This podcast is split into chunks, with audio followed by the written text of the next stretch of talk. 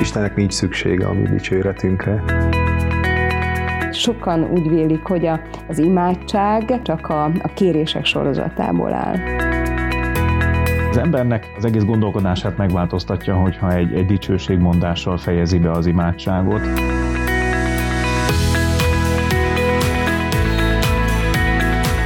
A mi atyánk kérései után elérkeztünk az Úrtól tanult imádságot lezáró szavakhoz, a dicsőítéshez. Igaz, bizonyos szövegváltozatokban ez a rész hiányzik. Akkor egyáltalán fontos ez? És ha fontos, akkor máshol miért maradt el? Egyáltalán mi a szerepe az Isten felé forduló imádságunkban, az ő dicsőítésének? Ezekkel a kérdésekkel folytatjuk témánkat Hárman Szolgatársak, Nagy Zoltán esperes Békés Csabáról, Mezőberényből, Lázárné Skorka Katalin és jómagam, Zsíros András gerendási lelkész. Következik az Erős Fár Podcast 36. adása. A mi atyánk értelmezésében eddig nagyon jó segítséget nyújtott számunkra Luther Márton és az ő kiskátéja. Most leszünk egy kicsit bajban, hiszen eljutottunk a mi atyánk zárásához, a dicsőségmondáshoz, amivel Luther nem foglalkozik. Nem azért, mert nem érdekes, vagy mert nem lett volna fontos, hogy ezt is tanítsa, de az ő korában ezt még nem használták, ezt a részét a mi atyánknak. És az az érdekes, hogy Máté evangéliumát, ha megnézzük, ott a lábjegyzetben olvassuk is, hogy a legrégebbi szövegekben ez a részlet benne sincs. Tehát egy kérdés, hogy vajon miért fontos akkor, hogy mégis az utókor beleillesztette, és később bejött az istentiszteleti használatba. Fontos-e szerintetek a mi atyánk végén az Isten dicsőítése? Miért gondolhatták a későbbi korok keresztényei, hogy ezt is hozzá kell tenni a mi atyánkhoz? Én visszautalnék a Zsoltárok könyvére. A Zsoltárok neve tulajdonképpen azt jelenti, hogy dicsérő énekek. És hogyha elkezdjük a Zsoltárokat olvasgatni, akkor rádöbbenünk arra, hogy számos panasz, könyörgés, aggodalom, és még akár átokszó is előfordul a Zsoltárokban. De annak ellenére, hogy a gyűjtemény neve így szól, hogy dicsérő ének, ennek ellenére mégis ott vannak azok a fájdalmas indulatok és szomorú élethelyzetek, amelyek oda belekerültek.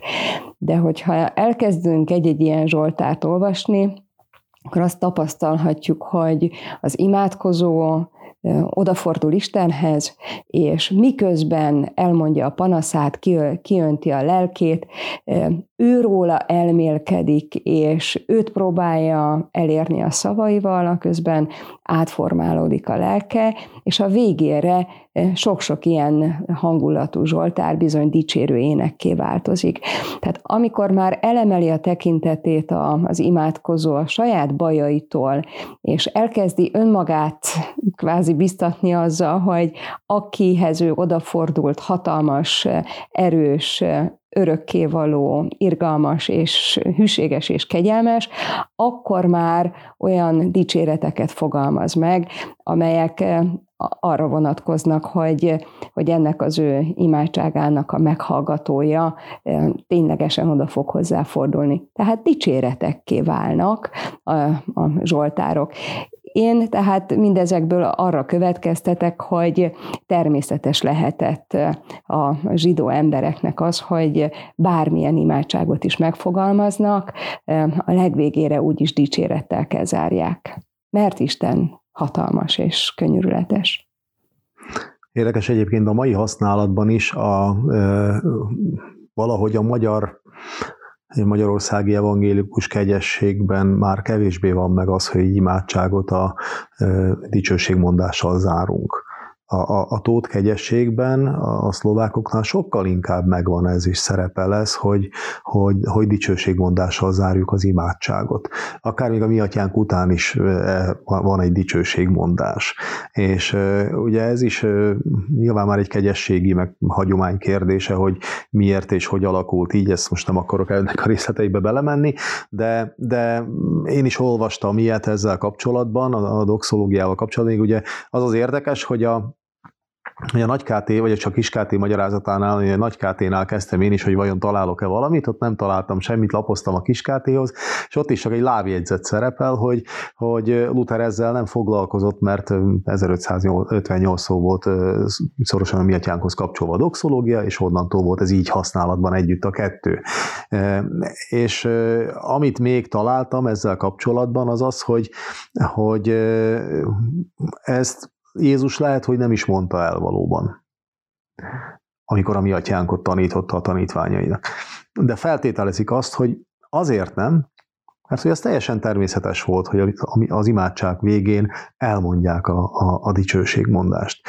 És ez teljesen elképzelhető és elfogadható számomra ez a magyarázat, hiszen ezzel azért mindannyian találkozunk, hogy Jézus nem egy légüres térbe érkezik meg, és kezd el valamiféle vallást tanítani az embereknek, hanem a zsidó kegyességbe érkezik meg, és a zsidó kegyesség gyakorlatát tölti meg új tartalommal, és abban ennek helye volt, amire Kati is utal a Zsoltárokban.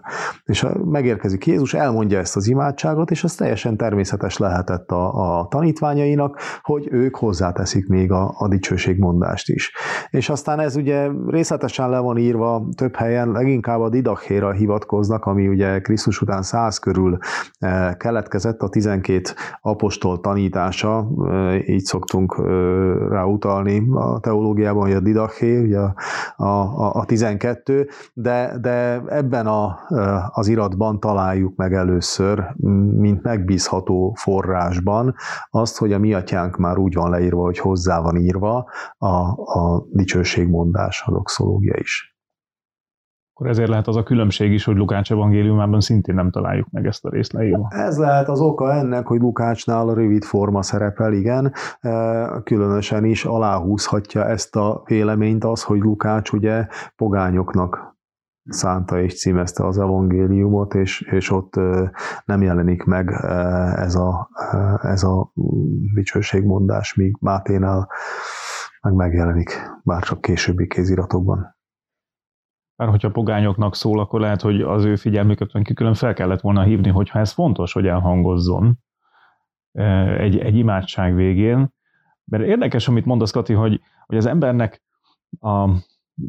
az egész gondolkodását megváltoztatja, hogyha egy dicsőségmondással fejezi be az imádságot. Vagy ha időközben emlékezteti magát arra, hogy kihez könyörög. A 139-es Zsoltárnak az egyik igéjét kerestem ki. Magasztallak téged, mert félelmetes és csodálatos vagy, csodálatosak alkotásaid, és lelkem jól tudja ezt. Tehát saját magának kell elmondania azt, hogy jól tudom, hogy te félelmes vagy, és csodálatos vagy, és úgy tudja aztán tovább folytatni az imádságát, hogy emlékezteti magát arra, hogy ez a hatalmas Isten meg tud hallgatni mindent, meg tud cselekedni mindent, valóban mindenható, és az ő kéréseit is nyugodtan elé tárhatja. Tehát nem csak a Zsoltárok végén találhatunk egy-egy olyan részt, amelyben bizonyságot tesz arról az imádkozó, hogy tisztában van azzal, hogy kihez könyörög, hanem a Zsoltároknak bizonyos pontjain is, amikor azt mondja, hogy az Úr, ami Istenünk kegyelmes, irgalmas, hosszú tűrő, szeretete nagy.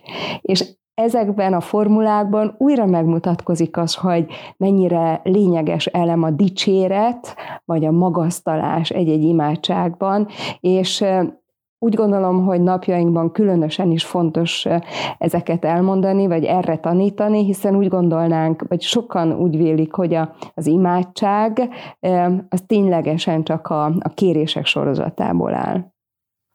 És más hangulatúvá válik egy imádság azáltal, hogy azzal kezdek, hogy megfelelőképpen megszólítom az én Istenemet, és azzal zárok. Tulajdonképpen a mi atyánk egy ilyen keretes szerkezetű imádság. Ez egy ilyen visszaható jellege, nem? Tehát, hogy... Mindenképpen, tehát gondoljunk bele egy hétköznapi szituációban. Ha én valakit dicsérek, az engem is, és a másikat is pozitív érzésekkel tölt el. Ez egy olyan pozitív érzelmi helyzetet alakít ki, amelyben az öröm megsokszorozódik. Rám is jó hatása van, és az, akinek ezt elmondtam, az is jó érzéssel konstatálja. De más hangulatú az a beszélgetés, ahol a panaszokat és a nehézségeket sorjázzuk csak egymás után, vagy hogyha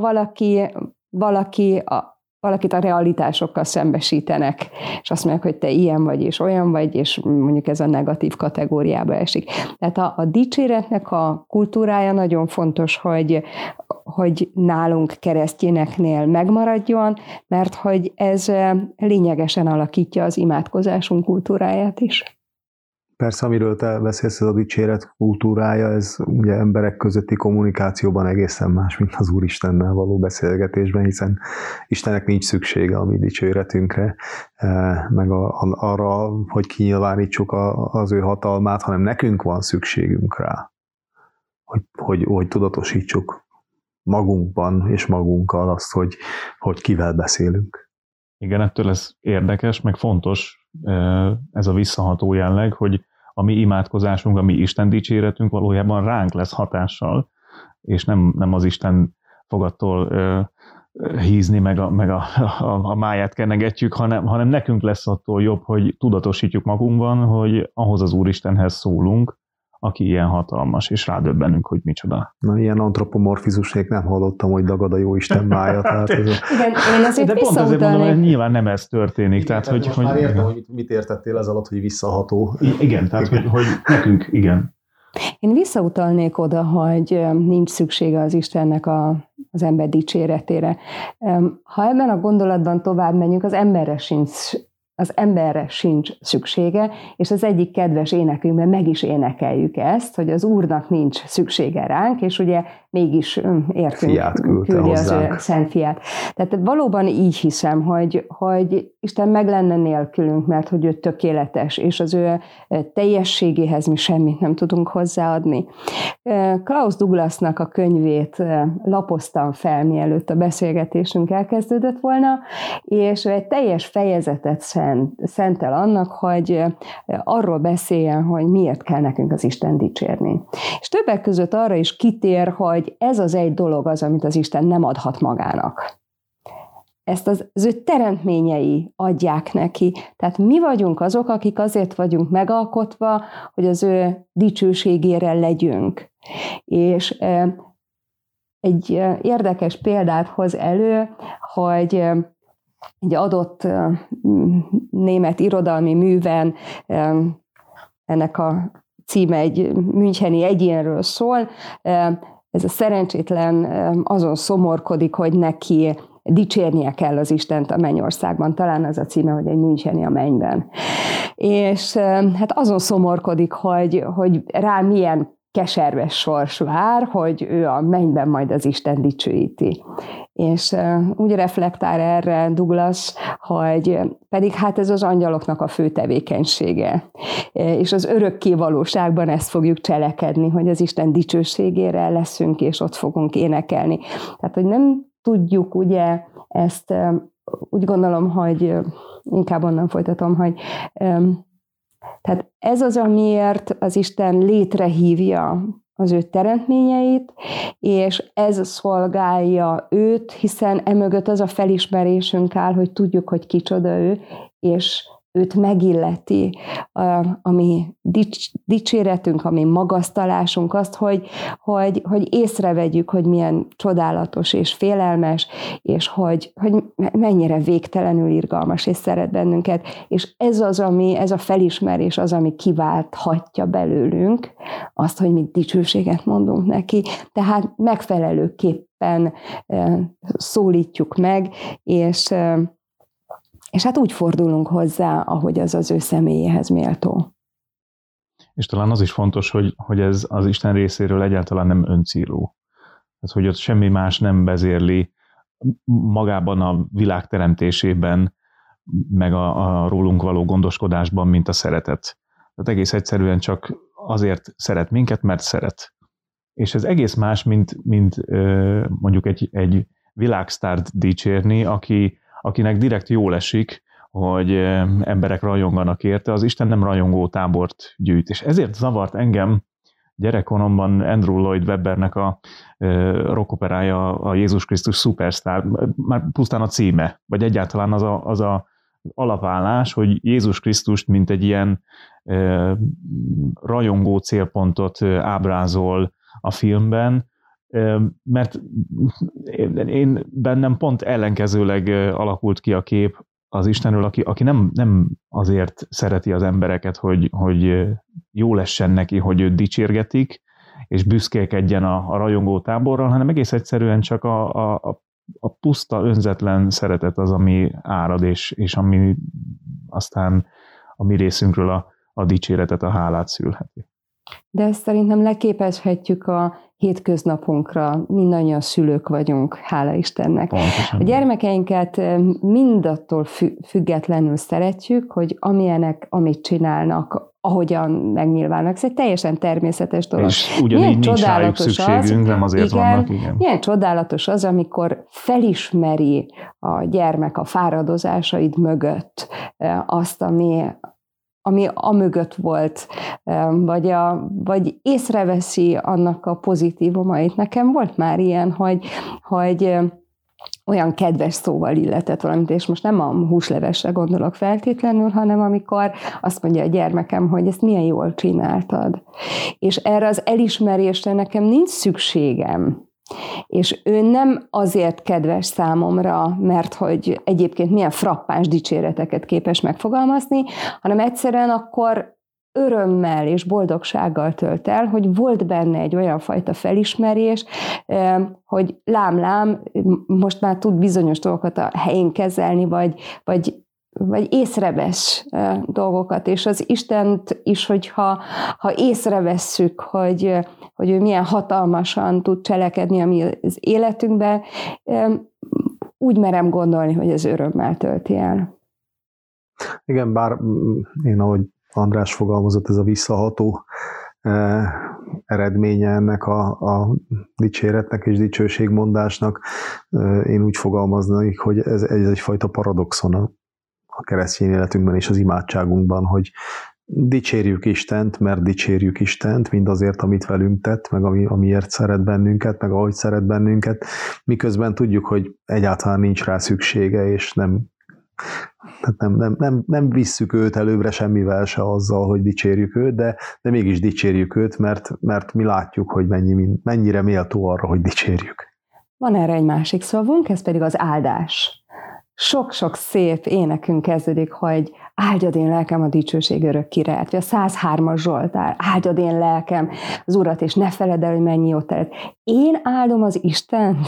Tehát ez is egy ugyanaz a gondolata, amit mondtál az előbb, Zoli, hogy mi nem tudunk hozzátenni az Istennek a tökéletes hatalmához, szeretetéhez semmit. Tehát, hogy én ezzel a cselekményemmel valami pluszt nem tudok munkálni az ő számára, hiszen minden áldás forrása ő maga. Mégiscsak valahogy az emberből ez kikívánkozik, hogy ez így van a helyen, hogy én is áldom az Istent. Tehát, hogy kapok, visszaadom, felismerem, bizonyságot teszem, megvalom a hitemet dallal, magasztalással. Nagyon érdekes egyébként, amit olvastam, hogy megpróbálja ezeket a kifejezéseket egymás után tenni Douglas, hogy mi a háladás, a dicséret, a magasztalás és a dicsőségmondás. Ezeket azért nem bontom ki számotokra, mert hogy miután ő a maga érvelését kibontja, én azért erre találtam szentírásbeli cáfolatot a mi magyar nyelvi kifejezéseink okán.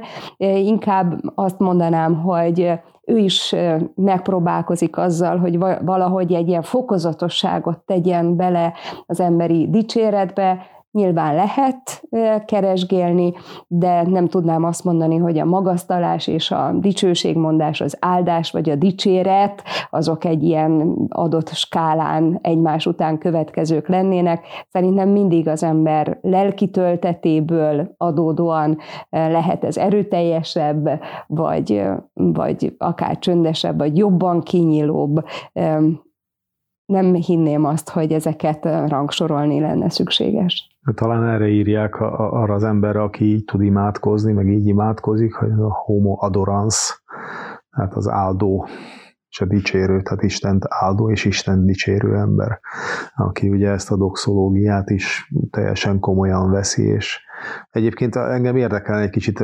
belemehetnénk talán részleteiben, hogy miért ez a három kifejezés az, ami benne van. Ugye a megelőző beszélgetésben említettem, hogy olvastam olyat is, hogy az ortodoxok sokkal hosszabb dicsőítést tettek hozzá a mi atyánkhoz, az, hogy mert tiéd az ország, a hatalom és a dicsőség, atya, fiú, szent lélek, Isten, most és mindenkor és mindörökkön örökké, ámen. Ugye ez hát kitől várnánk ezt, hanem az ortodoxoktól, hogy ezt hozzátegyék, akik még a Kyriét is nem háromszor mondják el, hanem inkább háromszor, tehát 9-szer, tehát hogy ez teljesen ugye egy abszolút jó, szerintem teológiai poén, hogy biztos az ortodoxok azok, akik leghosszabban fogják elmondani, de hogy legalább azzal talán érdemes lenne foglalkoznunk, ha jónak gondoljátok, hogy miért pont az ország, a hatalom meg a dicsőség. Ezzel folytatjuk tehát legközelebb, megnézzük, mit is jelentenek ezek a szavak ebben az imádságban, hogyan kapcsolódik ez a mi életünkhöz, és levonhatunk-e belőle valami olyan következtetést, ami túlmutat a személyes Isten kapcsolatunkon. Akár itt vagyunk, a földi otthonunkban, akár a mennyire gondolunk, akkor is mind a kettő hely az Isten felség területe. Tartsanak velünk legközelebb is, addig pedig, ha még nem tették meg, iratkozzanak fel podcast csatornánkra, ahol a korábbi adások is bármikor visszahallgathatók, és kövessék be Facebook oldalunkat, ahol nem csak a műsorral kapcsolatos hírekről értesülhetnek a leggyorsabban, de arra is lehetőség nyílik, hogy kérdést, véleményt, visszajelzést tegyenek a meghallgatott epizódról. Az Erős Fár Podcast 36. részét hallották. Köszönjük a figyelmet, erős vár a mi Istenünk!